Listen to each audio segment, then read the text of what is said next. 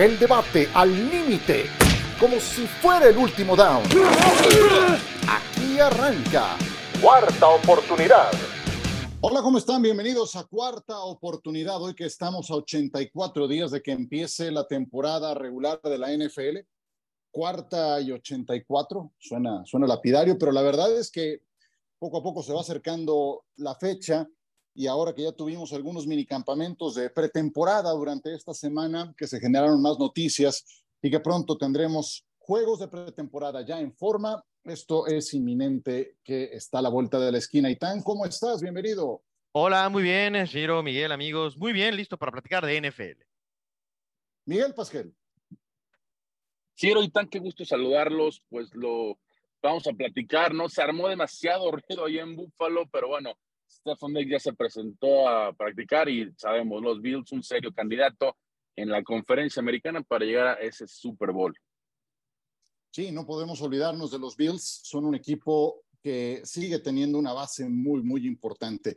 Bueno, vamos a comenzar hablando de corredores de bola, porque han sido tema en los últimos días. En principio, por el corte que alcanzamos a comentar en este espacio la semana pasada, de Dalvin Cook, un jugador que hace no mucho era muy preciado. Las lesiones interrumpieron el progreso que tenía en el equipo de Minnesota, pero no se discutía su valía. Minnesota era uno, con Dalvin Cook era otro, sin él. Najee Harris dijo, es como ser la reina en el ajedrez. Jonathan Taylor, pues está también muy pendiente de su estatus en Indianápolis por lo que ha ocurrido con otros corredores de bola a estas alturas. ¿Qué es lo que está pasando, Eitan? Porque además, cuando te pones a ver la cantidad de corredores con condiciones, y no es que estén al borde del retiro por edad, que están disponibles en el mercado y que tienen un nombre, como Elliott, como Cook, por mencionar algunos, pues es numerosa.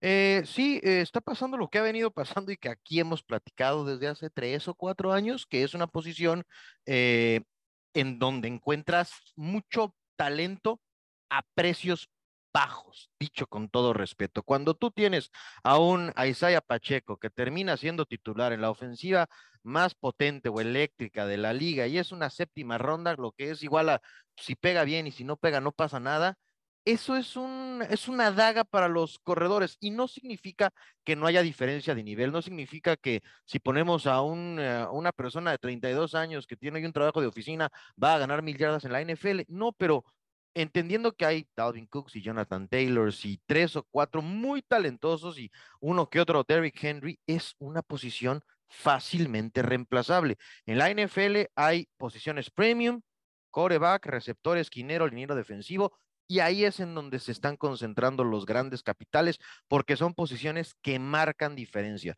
Los corredores no marcan diferencia y el mercado tiene rato avisándoselos. Aquí lo que yo quiero hablar, a ver, hablados específicamente a Isaiah Pacheco.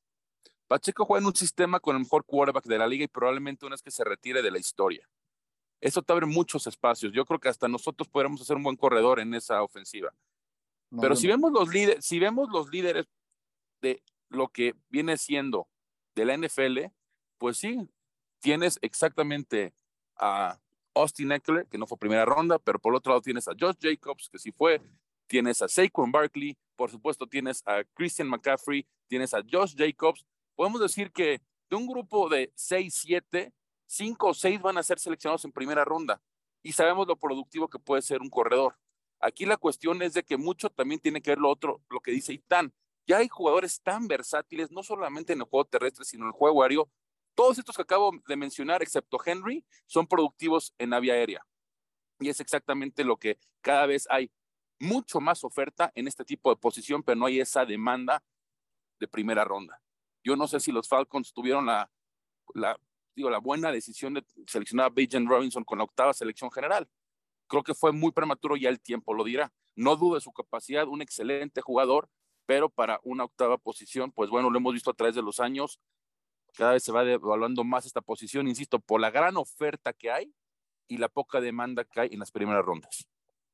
Saquon Barkley comentó que no sabe si va a renovar un contrato a largo plazo. Imagínate, Barkley, ¿quién puede dudar de su talento, de su capacidad atlética, de lo que son los gigantes cuando no está disponible Saquon Barkley, y esa es la realidad. Va mucho con lo que dice Eitan. Es muy probable que encuentres abundancia en el mercado de corredores de bola, que los encuentres ocultos en el draft y que puedas a un precio bajo disponer de varios. Yo me acuerdo muy bien de Raheem Mostert. Se acordarán unos playoffs que tuvo que fueron espectaculares. Pues es un jugador que habían dado de aquí para allá en campamentos de pretemporada. Ah, bueno, Ciro, y alguna vez la pegó y fue una fiera. No, ¿sí? Bueno, la propia historia, mucho más longeva, pero Terrell Davis, jugador que no fue elegido Aldo, el propio Alvin Kamara, estoy seguro fue cuarta ronda. De la fama.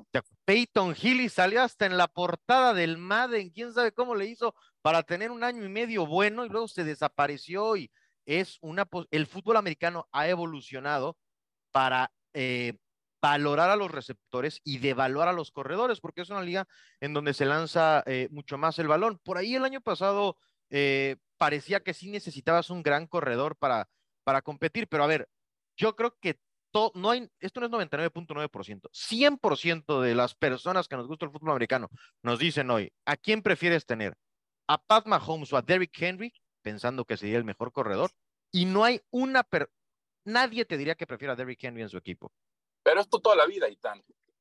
Sí, de acuerdo, decir, pero sea, hace algún... Hace, por ejemplo, sí, Miguel, pero hace 3 semanas, si no mal recuerdo, hablábamos, por ejemplo, de alguien como Jim Brown, que probablemente impactó en un porcentaje elevadísimo a los campeonatos de los Browns.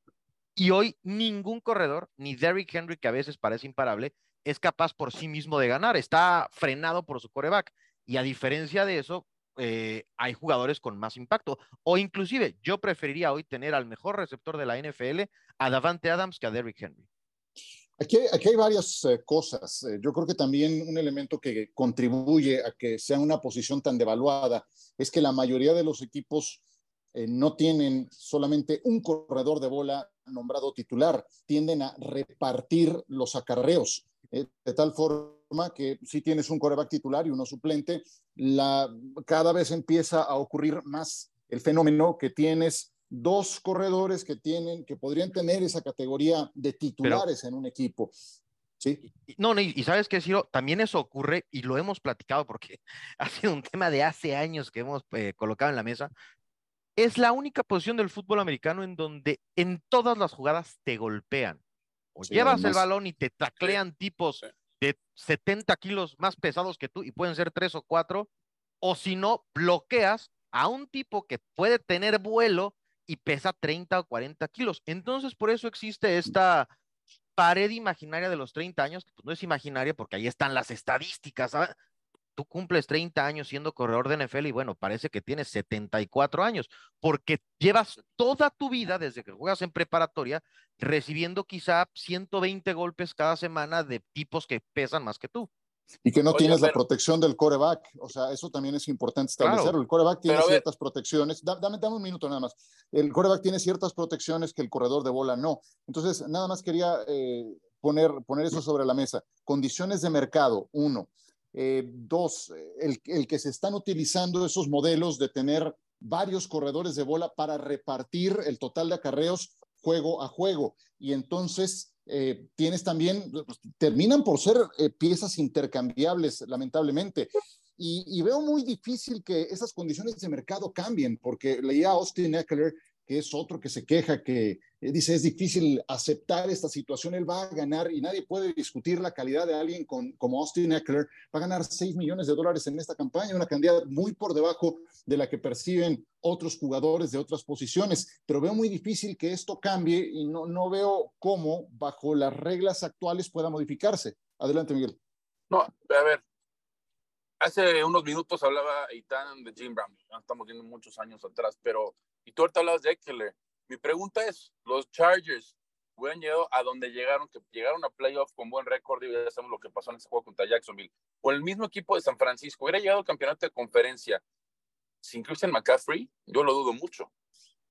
Entonces, ¿sí le tienes que dar ese valor a estos corredores? Es específicamente que... hablando de Eckler y ahorita de McCaffrey. No. Eckler fue de los mejores jugadores, uno más corredores de toda la liga, y Christian McCaffrey una vez que tuvo semana completa para entrenar con el equipo de los 49ers, no perdieron hasta el campeonato de conferencia, y ya sabemos que ese campeonato de conferencia, mira, principalmente lo perdieron porque se quedaron sin quarterback. Pero, a ver, son tan prescindibles que Christian McCaffrey cambió de equipo, uh-huh, porque él mismo no pudo levantar el desastre de las Panteras de Carolina. Y hay que acordarnos, McCaffrey, que quizá esté en la conversación, debe ser el jugador, el corredor más versátil, porque hay otros jugadores, pero no se mantuvo sano. Él firmó contrato con Carolina, corte A, lesionado, se pierde todo el año, y después, si se acuerdan, hay un partido ahí en donde una semana después de que se lesiona McCaffrey, Carolina le gana a Tampa Bay de Tom Brady, con Chuba Hubbard y con, ahora me acuerdo, el otro corredor. Entonces, hay manera, no es lo mismo, es muy cruel decirlo, claro que hay diferencia de niveles, pero es marginal en la mayoría de casos. Ahí está lo de Ezekiel Elliott y Tony Pollard. De hecho, muy pocas veces en los equipos el mejor corredor es el que más cobra, porque los novatos traen piernas frescas y pues llegan primero a los 100 kilómetros por hora que los veteranos que ya están en su segundo contrato. Sí, John, por eso mismo no veo forma de que esto cambie, o sea, por cómo se comporta el mercado, por las prácticas que se dan y porque finalmente tú dispones de un tope salarial y entonces lo vas estructurando no nada más para una temporada, también hacia un plazo mayor y pues qué pena, pero pues así es como están las cosas. Sí, sí lo veo muy diferente en ese sentido a como era en tiempos anteriores, ¿no? Donde tenías tu corredor titular, tu Emmitt Smith, y tu fullback, tu Thurman Thomas, que estaba ahí en todas las jugadas. Y no, eso ha cambiado mucho. No sé si tengan algo más que agregar de este tema de los corredores. Pues no, aquí nada más es que sigue, ¿no? Porque si ya hemos visto la molestia. Ahorita Eckler no está en el entrenamiento. Agua y ajo, diría Hugo Sánchez. Barkley no está con el equipo de Nueva York. Y ya se rumora que se puede perder todo el año con la intención de, si no llega a un acuerdo con el equipo. Entonces, ¿qué vamos a ver? ¿Una huelga de estos jugadores? Hombre, de esta conferencia. Bueno, yo no en lo absoluto. Bueno, en lo absoluto. No, pero bueno, si ya tienes a de los mejores corredores de toda la liga, no se quieren presentar al campo de entrenamiento. Uno, a través de su representante, ya dijo que probablemente no puede, si no llega a un acuerdo, se pueda perder intencionalmente la próxima temporada. Mira, pues ¿sabes qué es lo que ocurre? Que lo reemplazan con otro más barato. Claro, eso estoy de acuerdo. Eso me queda claro. Pues es que así es. El último que hizo...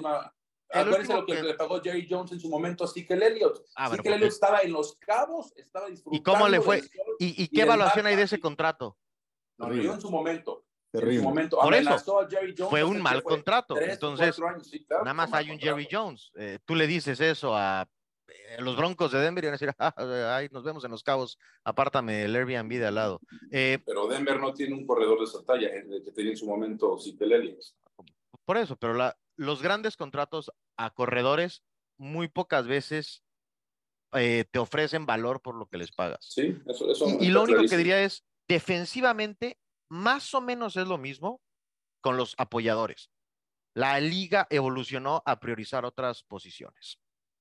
Sí, y empiezas tú por construir tu equipo. Cuando encuentras a tu quarterback del futuro, necesitas entonces encontrar el tackle izquierdo que cubra su lado ciego, y luego construyes con receptores abiertos. Y los corredores de bola, hay tal abundancia en el mercado que entonces son ese tipo de piezas intercambiables, ¿no? Muchas veces priorizas el conseguir un esquinero que sea capaz de anular al receptor abierto rival. Algún estelar defensivo que pueda presionar al quarterback rival, ¿no? Son piezas mucho más codiciadas en el mercado, y no nada más lo digo yo, la tendencia está muy clara, lo que se paga en el mercado, ahí está, y pues así es esto, ¿no? Mira, y llévalo a otros deportes. En el fútbol el goleador siempre es el que va a ganar más, sí, ¿no? Sí. El mediocampista creativo, el que te pone asistencias, siempre va a ganar más, ¿no? Así el lateral derecho, y con todo respeto para los laterales derechos, ¿no? Qué sé yo, así es, ¿no? Hay posiciones más cotizadas y se acabó, ¿no? Sí, sí, aquí lo extraño es que esto lleva ya un rato y parece que los corredores, pues, no han terminado de procesarlo. Debe ser difícil, pero el mercado lleva años diciendo eso, con una liga en donde se lanza más de lo que se corre. Bueno, es que pues vamos con... Es una realidad, ¿no? La prioridad hoy en día es lanzar más el balón, proteger más al quarterback, y las cosas, por supuesto, han cambiado. Correcto. Bueno, y hablando de lanzar el balón, Stefon Diggs fue noticia durante esta semana. ¿Qué pasó con Stefon Diggs, Miguel? Simplemente no se presentó al primer día de los campos obligatorios. Lo que me llama la atención es de que ya estaba en Buffalo y su agente el primer día que no se presentó dijo, no se preocupen. Y bueno, pero por otro lado el coach McDermott dijo, estoy sumamente preocupado que no esté aquí. Y me llama mucho la atención porque se acuerdan cómo terminó la temporada de los Bills ante los Bengals. En el mes de enero estaba nevando, juego divisional. ¿Se acuerdan cómo le gritaba Diggs a Josh Allen? No sé cómo interpretar eso, pero claramente había una molestia. Ya se presentó, ya estuvo en el segundo día de los minicampamentos obligatorios. Yo creo que no hay que hacer más ruido de lo que es. Simplemente ya se aclararon las cosas y Stefon Diggs va a ser otra vez esta arma letal para la ofensiva de los Bills, como lo fue la temporada pasada y lo ha sido los últimos 2 años. Está muy raro porque, porque tienes meses enteros para evitar o arreglar cualquier tipo de fricción y que suceda esto el primer día de prácticas obligatorias. A mí me llamó la atención. Y que un coach de NFL, que suelen ser muy ecuánimes, que tratan de no irse muy arriba si ganan, muy abajo si pierden, haya utilizado esto de extremadamente preocupado, muy preocupado. Hijo, a mí me sorprendió y creo que es un foco más cerca de rojo que de amarillo para Buffalo. Sí, yo también me pongo a pensar, porque esa frustración de Diggs no nada más fue patente en ese juego de eliminación, ha sido patente en cada uno de los últimos 2 partidos de eliminación. ¿Quién fue el que se quedó hasta el último minuto del festejo de Kansas City en aquella final de conferencia, nomás mirando y como que procesando? Y pues no sé qué operación mental habrá llevado Stefon Diggs mientras veía eso, mientras iba digiriendo la frustración de no ser ellos los vencedores en un juego semejante, y canalizarlo en concentración, en disciplina, en toda la aplicación que requirió la temporada pasada para volverse a quedar en la raya. Pues una tercera frustración de ese tamaño, yo quiero ver cómo la va a enfrentar Stefon Diggs. Nadie duda de su valía. Es un tipo de 29, 30 años de edad que ya fue líder receptor en yardas, en atrapadas en la NFL. De hecho, fue el primer jugador de Buffalo en lograrlo en las mismas temporadas. Entonces, esa es la parte que a mí me podría llegar a preocupar, ¿no? Yo creo que estando con un buen contrato, que indiscutiblemente lo tiene, ¿cómo enfrentaría una siguiente campaña con la frustración de no ganarlo todo o ni siquiera llegar al Super Bowl? Que es altamente probable porque vaya, está muy complicada la conferencia americana. Pues esa será la labor del coach, cómo la llega a enfrentar. Diggs está entre los, ¿qué? 3, 5, 10 mejores receptores de la liga. ¿Dónde lo ponen? Yo sí creo que es un top 5.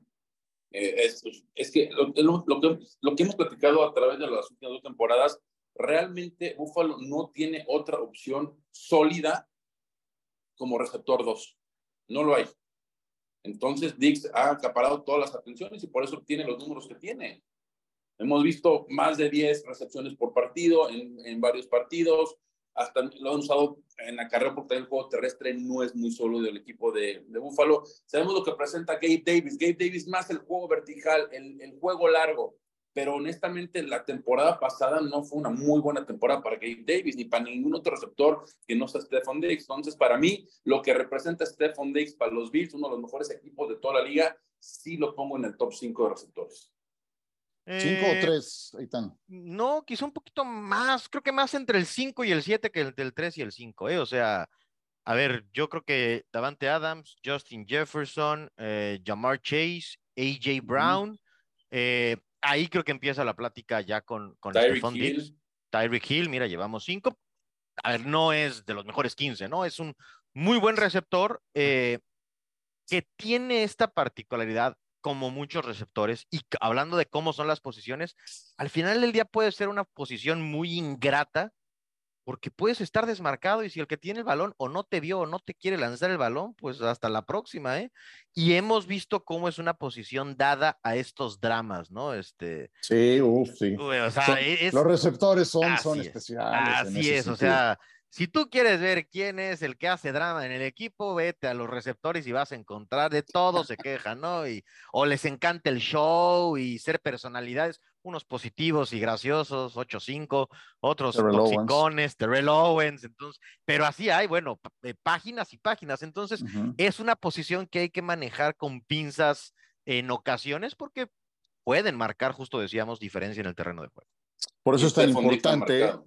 Por eso es tan importante que estén presentes en este tipo de campamentos de pretemporada, que me queda claro que la química entre Josh Allen y Stefon Diggs, ese pensar como uno solo, ya lo tienen. Digo, ahí están los registros, no cabe duda que están. Yo creo que más que nada lo que le hace falta a Buffalo es que no esté tan alejado el primer receptor del segundo, o sea, para tener una mancuerna en verdad competitiva.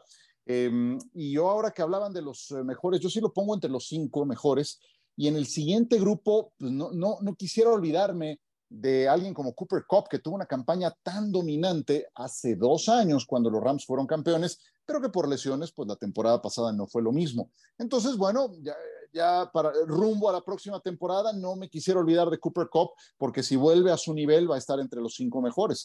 Y bueno, pues parece que el drama quedó contenido, pero sí, como bien dice Itán, hay también ciertas posiciones en donde abundan personalidades más complejas, más especiales, y hay que saberlas tratar. Así es de que tiempo extra de trabajo para el entrenador Sean McDermott en ese rubro. Vámonos a pausa. Dígame. Además, Ciro, hablabas de tiempo, sí, pero curiosamente hablando de los Bills, cancelaron su último día de los campamentos, minicampamentos obligatorios, que era hoy. Lo cancelaron. Entonces, volver a juntar hasta finales de julio y ya cuando empiecen 2 entrenamientos de veras, lo que son el famoso training camp. Pero los Bills cancelan el día de hoy su último minicampamento obligatorio. Perfecto. Pausa y continuamos. Seguimos con ustedes, cuarta oportunidad al aire. Les queremos agradecer su preferencia, el que nos escuchen en las diferentes plataformas de podcast. Aquí estamos cada jueves puntualmente con una nueva entrega, actualidad de la NFL. Hay mucha gente ansiosa porque ya comience la temporada. Poco a poco los acompañamos en este proceso y qué bueno que nos sintonizan y que lo hacen este programa, uno de los más escuchados en su género. Vámonos con los Patriotas de Nueva Inglaterra, uno de tus temas favoritos, Eitan. DeAndre Hopkins. Según múltiples informes, Hopkins visitará a los Patriotas de Nueva Inglaterra. Se reunió ya con los Titanes a principios de esta semana. Fue nombrado All-Pro, primer equipo, 3 veces de manera consecutiva, mientras jugaba en la ofensiva del coach O'Brien. Estaban en Houston. Y pues como que haría sentido que se integrara a Nueva Inglaterra, siendo un equipo que no tiene abundancia de armas dinámicas. ¿Te hace sentido? Sí, por supuesto, claro que hace sentido. A mí me parece que en el pasado reciente, creo que solo los Jets con Sam Darnold sabotearon tanto a un quarterback novato como lo que le hizo Nueva Inglaterra el año pasado a Mac Jones con esa ocurrencia de ponerle coaches que nunca habían trabajado del lado ofensivo a su quarterback de segundo año. Claro que hace sentido, sería muy importante. Hoy creo, no sé quién lo vea diferente, habrá quien lo vea diferente, pero pensaría que es casi unánime el creer que hoy Nueva Inglaterra en roster tiene al peor de su división.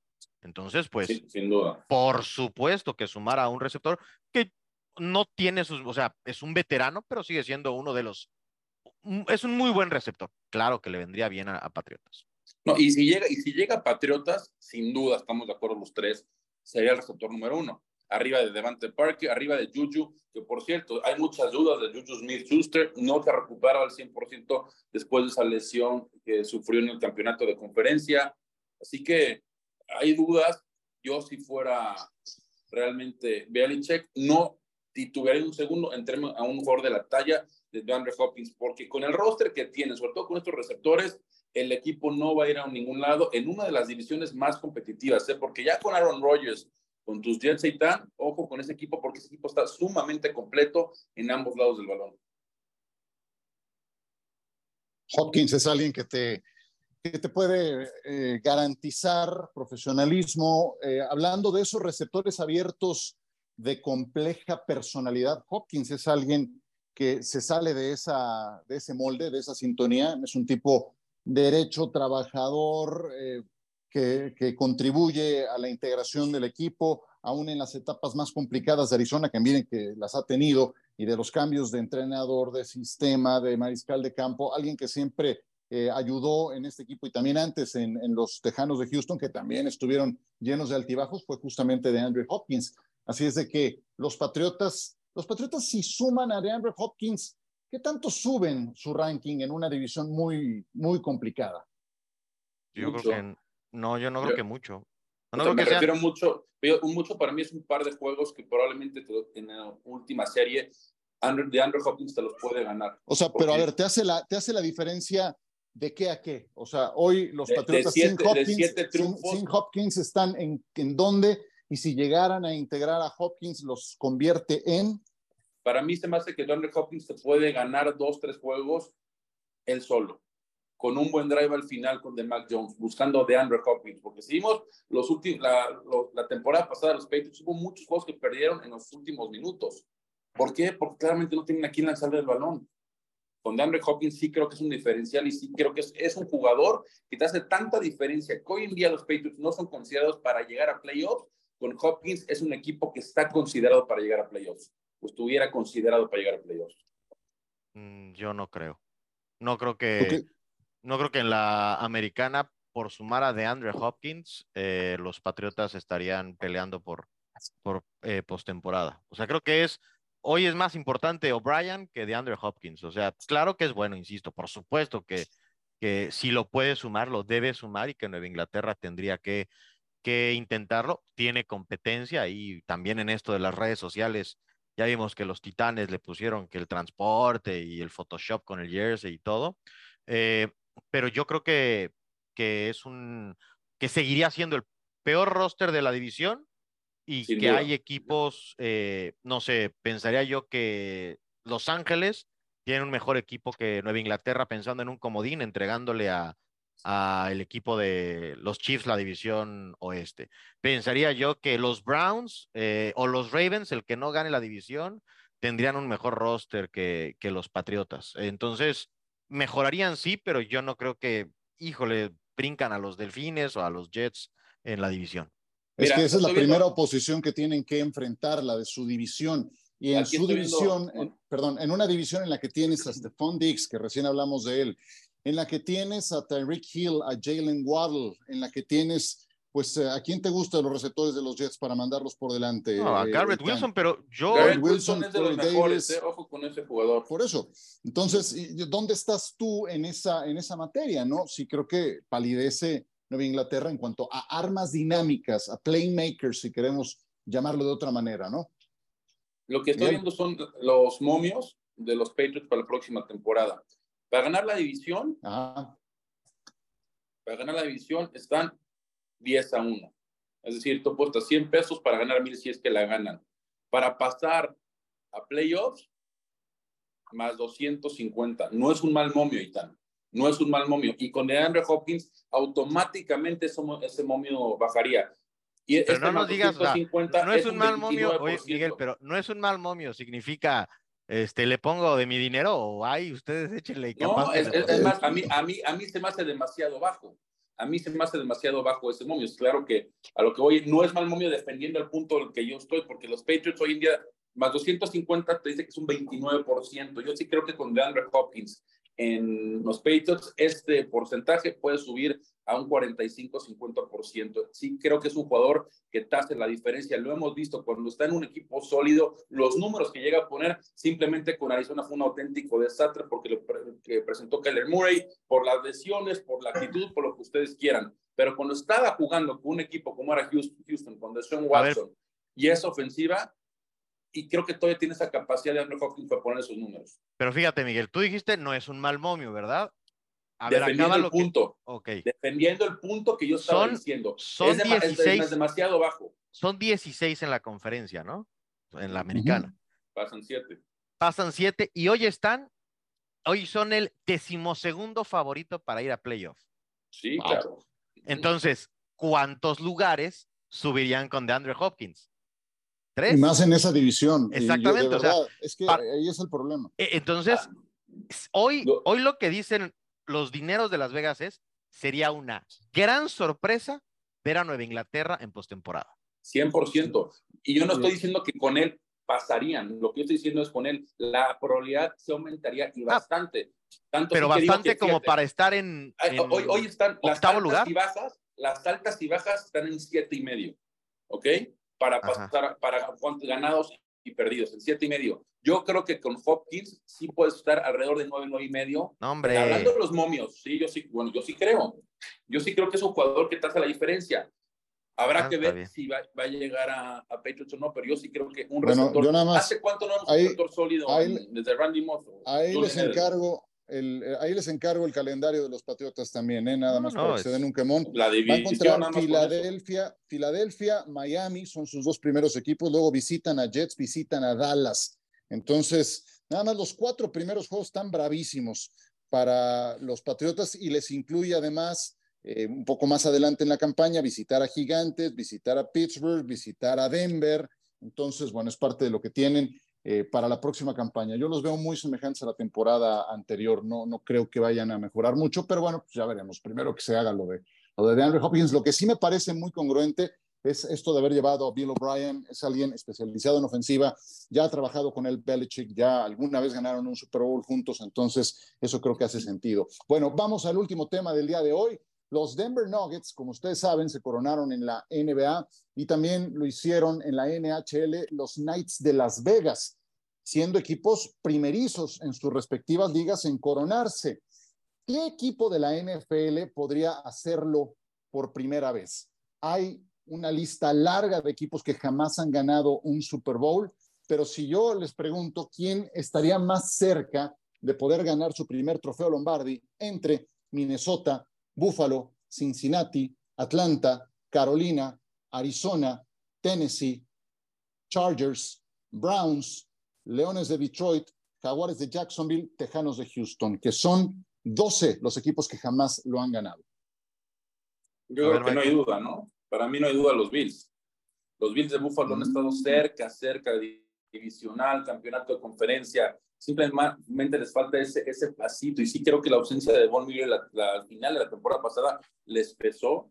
Creo que con un jugador ya sano como lo va a estar para la próxima temporada, podrá ser un diferencial, y yo sí me voy con los Bills de Buffalo, que constantemente están en playoffs. Sí, pero Miguel, ¿por qué me hace enojar, Miguel? O sea, yo temprano, o sea, ¿qué ganas? Así decía mis papás, ¿qué ganas haciéndome enojar, Miguel? O sea, luego te avientas no hay duda, y luego yo te voy a decir, oye, pero ¿qué no ha sido Bills el equipo que ha perdido en postemporada partidos grandes? Y en contraparte, no ha sido Cincinnati, un equipo que en entornos hostiles, con este núcleo de jugadores, ha ganado partidos grandes, y me refiero a Arrowhead, Kansas City, final de conferencia, y no es el tiro derecho Bengals Chiefs, no lleva mano hoy Bengals. Entonces yo diría que eso de no hay duda, yo pongo mucho en duda que sean los Bills, que lo pueden hacer, claro que lo pueden hacer, pero están más cerca los Bengals, ya fueron al Super Bowl hace 2 años. Han estado más cerca, de hecho. Sí, y con este núcleo, insisto, o sea, entonces yo diría que Cincinnati está ahí. Cincinnati. Yo creo que es muy o sea, es muy parejo. ¿Crees que no hay duda? Doy la razón de no hay duda. No, tú dijiste no hay duda, ya del estamos exactamente. Parejo. Al no hay duda ya le bajaste no como 30. Bájate de no hay duda ya. Tienes razón, es que no hay duda, son los Bills. Tienes toda la razón. Ya con Von Miller de regreso, este playoff hubiera sido otra cosa, y la nieve, no, bueno, fíjense a Von Miller ahí. También. Von Miller llegó a los Rams y los hizo campeones. Ayudó muchísimo a esa defensiva automáticamente, y es lo que estaba haciendo con Buffalo.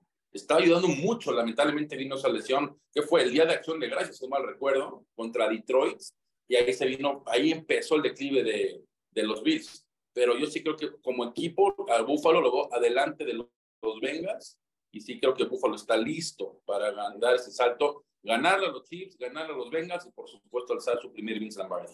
Yo creo que Buffalo dio un paso atrás la temporada pasada en la conformación de su línea ofensiva, en que no fueron capaces de aportarle al quarterback Josh Allen un segundo receptor para apoyar a Stefon Diggs y un juego terrestre que también le descargara responsabilidades a Josh Allen, y ese sí creo que es un fracaso de Sean McDermott. O sea, es un paso atrás que se dio en esa tendencia ascendente que estaban registrando, y bueno, pues me hace sentido porque McDermott es un especialista defensivo. Sí. Coincidiendo, Ciro, y otra cosa que pasa a todos, que es cíclico. Josh Allen ya activó el gran dinero que le pagas al quarterback. Joe Burrow todavía no. ¿Qué permite eso? Eso permite tener mejores jugadores y el dinero más repartido entre el talento de otras posiciones. Y otro elemento también que quería poner sobre la mesa, esta regresión ofensiva que tuvo Buffalo coincide también con el cambio de coordinador ofensivo. O sea, vimos lo que hizo el que fue su coach ofensivo en los Gigantes, y no es lo mismo lo que hizo Ken Dorsey, que era, pues sí, alguien de su confianza, pero no es el anterior, ¿no? Entonces yo también por eso pensaría en Cincinnati. Y ojo con dos equipos emergentes, Jacksonville y Chargers, que de hecho llegaron a playoffs, se enfrentaron en aquel juego de voltereta espectacular que hizo el equipo de Jacksonville, con quarterbacks jóvenes que poco a poco van entregando mejores elementos y que están todavía con dinero de su primer contrato. Entonces, no los perdamos de vista. Ahora, todo esto sigo pensando que va a ser Kansas City, es el principal candidato. Entonces, bueno, pero bueno, se prestaba para poner sobre la mesa alguno de estos dos. Oye, lo único es, digo, que nunca han ganado. Ajá. No tiene que ver exactamente con NFL, pero lo de Las Vegas es increíble. Llevan 6 años, 4 finales de conferencia y ya son campeones. Ese equipo hay que estudiarle cómo le hicieron para tan rápido ser campeones, porque hay equipos en otras ligas que llevan años y no dan uno. Y oye, y mucho mérito para Stan Kroenke, el dueño de los Nuggets, ¿eh? Bueno, sí, mucho mérito, mucho dinero, ¿no? Sí. Porque pero el dinero digas, ¿cómo le entrenó? Pero el dinero no compra campeonatos. Y Stan Kroenke, adicional a estos deportes que estamos hablando, que es NFL y NBA, que son los dueños de los Rams y los Nuggets, en otros deportes que es dueño también, divisiones más inferiores, ya fue campeonato. El hockey es dueño de Colorado, el año pasado fue campeón. Del Avalanche, exactamente. El SoFi Stadium, no hombre. Y creo que tiene un equipo también en Inglaterra, que andan de moda las... el socio ahí, sí. Si mal no recuerdo, me parece que es el Arsenal, estoy hablando de memoria, pero creo que es el Arsenal. Creo que ya Maiko va a ser el insider del Leeds United, ¿no, Maiko? ¿Ya vas a empezar? Pues ya los compraron, ¿eh? Ya los compraron. Ya eran accionistas, eso sí, eran accionistas. Tenían el 48%, ya compraron la diferencia y ya el equipo de los Niners Enterprise ya es 100% dueño del United, que por cierto, bajó. Ahí traigo unos videos de un lateral ahí que igual te puedo pasar para ver si... Los pasas y ya los promovemos. Oye, sí, Kroenke es dueño de los Rams, del Arsenal, de los Rapids de Colorado, de los Denver Nuggets, del Colorado Avalanche, hasta de un equipo de la Lacrosse, el Colorado Mammuts, ahí fue campeón también el Colorado Mammuts. Pero no sé qué, claro, del Arsenal habrá que ver qué porcentaje tiene. Sí, claro. Bueno, no, pero una cosa, no es 100%. Luego estos inversionistas van y compran para sumar cromos en su colección de equipos de los que son propietarios, y así les va. O sea, ve los Glazer, que están a punto de vender al Manchester United con resultados que no le han gustado a su público. Exacto, pero lo que sí nada más es, hablando de los dueños, que pues es una plática que no... Es bien importante rodearse de las personas correctas, dejarlas trabajar y tú salir en la foto para levantar trofeos, porque hay especialistas en cada rama y hay que dejarlos hacer el trabajo, ¿no? Y ahí está la prueba de Kroenke, que lo ha hecho con sus equipos y que es muy exitoso deportivamente. El problema es cuando el dueño cree que sabe más de lo que sabe. No, Jerry Jones. En ser gerente general. Sí, claro, pues ahí está. Son muy pocos los dueños que son además gerentes generales, ¿no? Y bueno, y así se ha aferrado y Dallas lleva desde el Super Bowl 30 sin asomarse ni siquiera a una final de conferencia. Bueno, vámonos. ¿Algún tema para cerrar, Eitan? Hombre, ya estuvo muy buena la plática, gracias. Suficiente, gracias. No me hagas enojar, Miguel. Muy bien. Miguel, no, pues ya nada más dejar claro que ya salen de vacaciones todos los equipos hoy.